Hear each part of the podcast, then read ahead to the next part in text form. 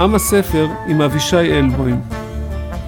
פודקאסט על ספרים ואנשים של ספריית הרמב"ם בבית אריאלה.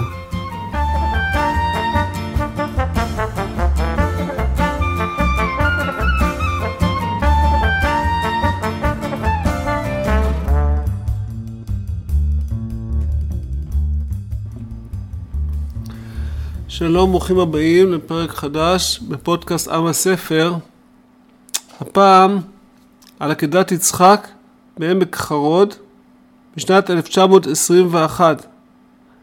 למען האמת אני מאוד אוהב להתעסק בחלוצים הראשונים, במתנחלים הראשונים, בדילמות שעמדו לפניהם.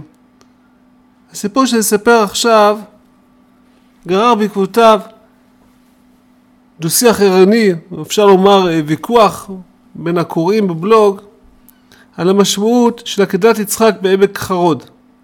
עקדת יצחק מוכרת לנו מהתנ"ך כאירוע דתי, שבו אלוהים מצווה לאברהם אבינו לקחת את בנו יחידו, את יצחק, ולהעלות אותו כקורבן לעולה. אברהם אכן עושה את המשימה הזאת, לוקח את בנו עוקד אותו למזבח, מניח, מ- מרים את המאכלת לשחוט את בנו, ואז המלאך עוצר אותו. האם אפשר להשוות את זה לקורבנות או למסירות של החלוצים הראשונים? האם יש קו מחבר ביניהם? הסכיתו ושימעו את הסיפור, ואחר כך נשתף אתכם באותן תגובות סוערות שהיו לאותו, לאותו אה, רשימה בבלוג שלי, בבלוג עם הספר. כמובן אתם מוזמנים להסתכל בבלוג ולראות את הדברים במקורם. אז הסיפור הוא כזה. יש ספר שנקרא מגדות הגדניפר למעיין חרוד. כתב אותו זאב דור סיני, שהוא נמנה על קומץ הגיבורים, אנשי גדוד העבודה, שעלו ליישב את אדמות עמק חרוד. הוא היה יליד רוסיה, והנער הגדול הוא נער דניפר, שחוצה את רוסיה, את אוקראינה, נשפך לים השחור, והוא מגיע לכאן, ומה שיש לו זה את הירדן, הוא זרביף לעומת הנער שהוא מכיר, אבל המסירות שלהם ליישב את הארץ היא בלתי נתפסת. קחו בחשבון את מזג האוויר בעמק חרוד, עמק בית שאן, תבינו את המשמעות הקושי. הם עלו בשנת תרפ"א, 1921, לאדמות שנקנו, זה נקרא גוש נוריס מזרח, זה אותן אדמות של היום שבט הלב, התיישבות בצפון עמק בית שאן. חבל ארץ זה היה אז מלא בביצות, המשמעות היא יתושי קדחת שמדביקים את המתיישבים הראשונים, את החלוצים ממחלת המלריה, שזו מחלה שאתה סובל מחולשה, קדחת חום גבוה, ויש בה גם, אה, בסופו של דבר אפשר גם למות ממנה. יותר מכל לפגוע ילדים. המעט ילדים שהיו שם, הם היו ממש בזוגות הראשונים, והוא מספר שתסמיני המחלה הופיעו בביתו הבכורה.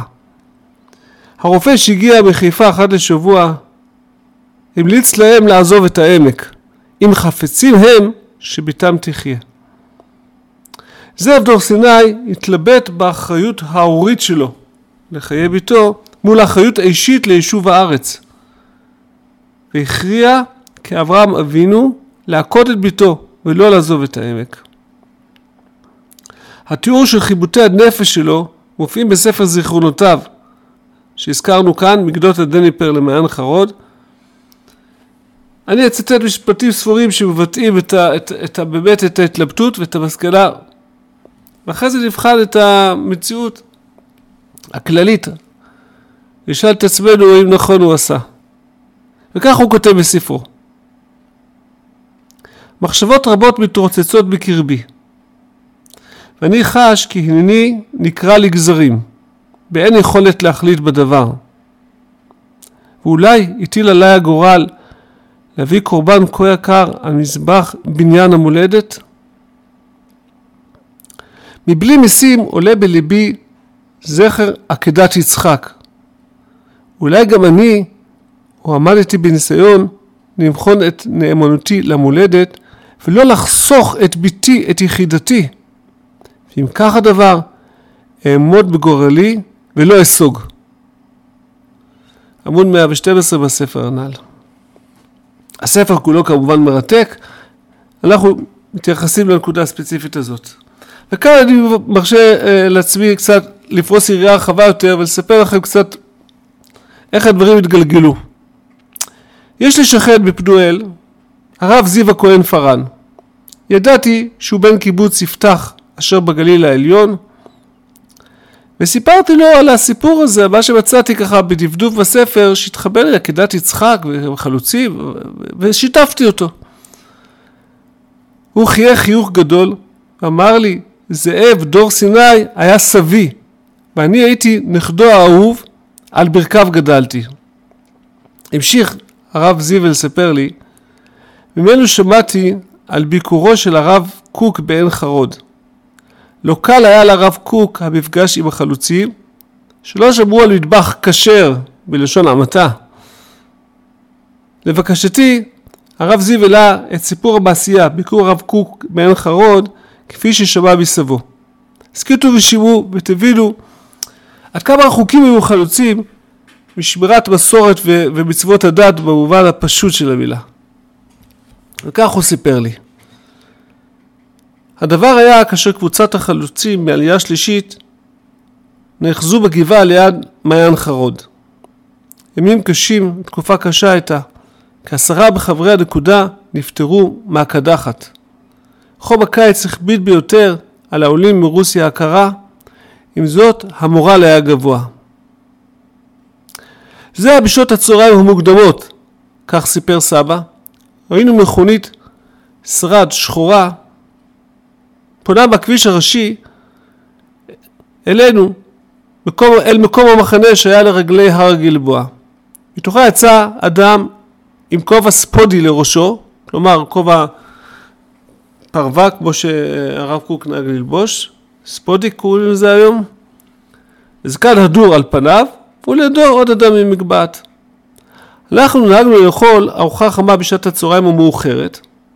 לאחר השכמת הבוקר ועבודה מפרכת בהעמקת תעלות הניקוז לביצת נחל חרוד ושתילת עצי אקליפטוס לאורך הביצה. נהגנו בשגרת המחנה תמיד לרקוד.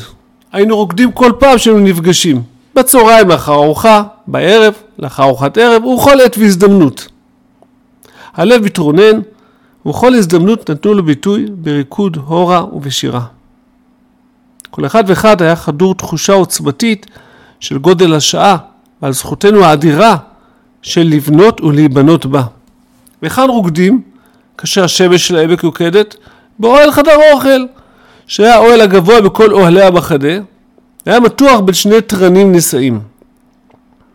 הנה האורח המשונה שהגיע אלינו עם עוזרו הציג את עצמו בשם אברהם קוק. נשאר עומד לידינו כאשר חודש הריקוד שהופסק לצורך קבלת האורחים. השירה בוקעת מהגרונות, הריקוד הורה בכל עוזו, והנה לפתע נכנס האורח לבין הרוקדים והצטרף לריקוד הסוער.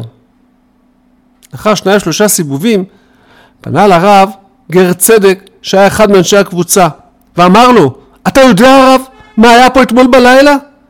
הם שחטו כאן חזיר, פשטו את אורו כאן כאן ליד התורן ובאמת הייתה ביצה אדומה לרגלי התורן זה היה המקום הנוח ביותר לתלות את הגופה ולהפשיט אותה.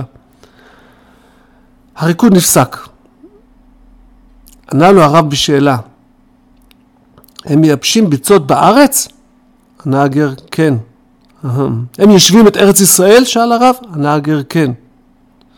אם כך, אני ממשיך לרקוד איתם. חזר הרב למעגל הריקוד בהתלהבות עזה. כך סיפר לי זיו מה ששמע מסבו בערוב ימיו, זה הסיפור. עכשיו, תבינו, כן, את המציאות הזאת. כן? אוכלים חזיר, אין שבת, אין חג, כן? והרב קוק רוקד איתם. אז איפה הם? איתנו או נגדנו? זו שאלה לא פשוטה, שהיא מקרינה על, על, על ההתייחסות להתלבטות, עקדת יצחק, השייך עקדת יצחק. בואו תקשיבו קצת לתגובות ש, ש, ש, שאספתי סביב הבלוג הזה, ותראו איך הדברים באמת אה, רלוונטיים לתקופה שלנו, להתבוננות על, על, על, על יישוב הארץ, על החלוצים הראשונים. אני אתייחס כמובן לתגובות מכובדות שהגיעו ולא לאמירות אה, מזלזלות. כתב לי ישראל בצורה מכובדת. אינני מתיימר להיות פוסק הלכה, לא להטיל דופי בשום יהודי. לא באתי לדון את האיש מר דור סיני, שמעולם לא שמעתי ממנו, עד שכתבת עליו בבלוג. אבל אני מרשה לעצמי להעלות הרהורי הלכה שעלו בליבי בעת קריאת סיפורו. מתיאור הסיפור שקראתי, ברור שמר דור סיני לא נזדקק, לא נזקק להלכה המסורתית. הוא לא חיפש רב שיורה לו מה ההלכה דורשת ממנו לעשות במצב שנקלע. כיהודי הנאמן לדרך ההלכה, הפריע לי הקריאה שכביכול מר דור סיני ישמש לנו כמורה דרכנו, בלי הזדקקות של פוסקי הדור שהורו לעשות כמותו. מה אתה חושב היו אומרים פוסקי הדור? לפי ההלכה יש עיקרון הלכתי שפיקוח נפש דוחה את כל התורה כולה. לפי העיקרון הזה, במצב של ביתו של דור סיני, ההלכה הייתה מחייבת אותו לעזוב את המקום ולהוציא את ביתו ממקום שמאיים על חייה. למרות שעל ידי זה הייתה נגרמת דחייה מסוימת במצוות יישוב ארץ ישראל שלו או של האחרים. כתבתי לו הערה קצרה. לעניות דעתי, דעת כאן את האיש הפרטי, ולא את האיש שרואה את עצמו כחלק מתהליך של שיבת עם ישראל לארצו. אינו דומה מי שנלחם לרכושו הפרטי, מי שיוצא למלחמת העם. כבר לימדו חכמינו שתחילת נפילה נישא. כלומר, אם החוליה שמתחילה לברוח, החייל הראשון, זה בסופו של דבר יגרום את ההפסד של כל הקרב כולו. והוא ראה את עצמו כחייל במערכה על, על, על, על שיבת עם ישראל לארצו, על, על התיישבות בארץ ישראל בשנות ה-20 במקומות האלה, אין ספק שהייתה אה, אה, חלוציות מאין כמותה.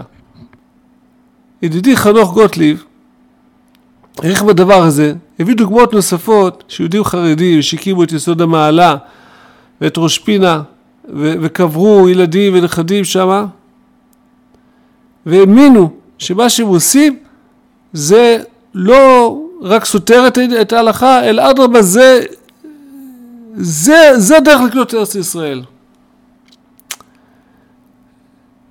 הלוואי שלא נזדקק למימוש הגבורה של אברהם אבינו שנטע בנו את יכולת המסירות נפש, שנזכה לגאולת העם בבניין הארץ מתוך מסירות נפש של חיים, אבל הדברים הם מהדהדים.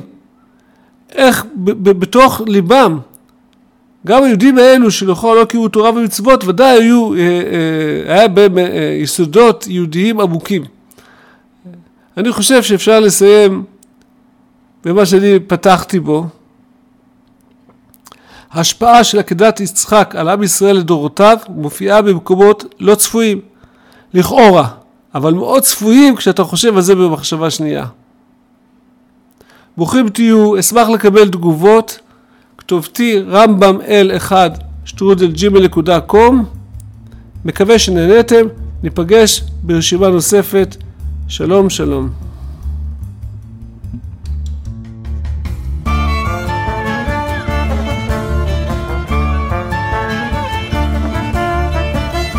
הפרק שזה עתה שמעתם מבוסס על פוסט שעלה בבלוג עם הספר של ספריית הרמב"ם. לפרטים נוספים חפשו בגוגל בלוג עם הספר, ספריית הרמב"ם. תודה שהאזנתם, אני אבישי אלבוים, דורש שלומכם וטובתכם.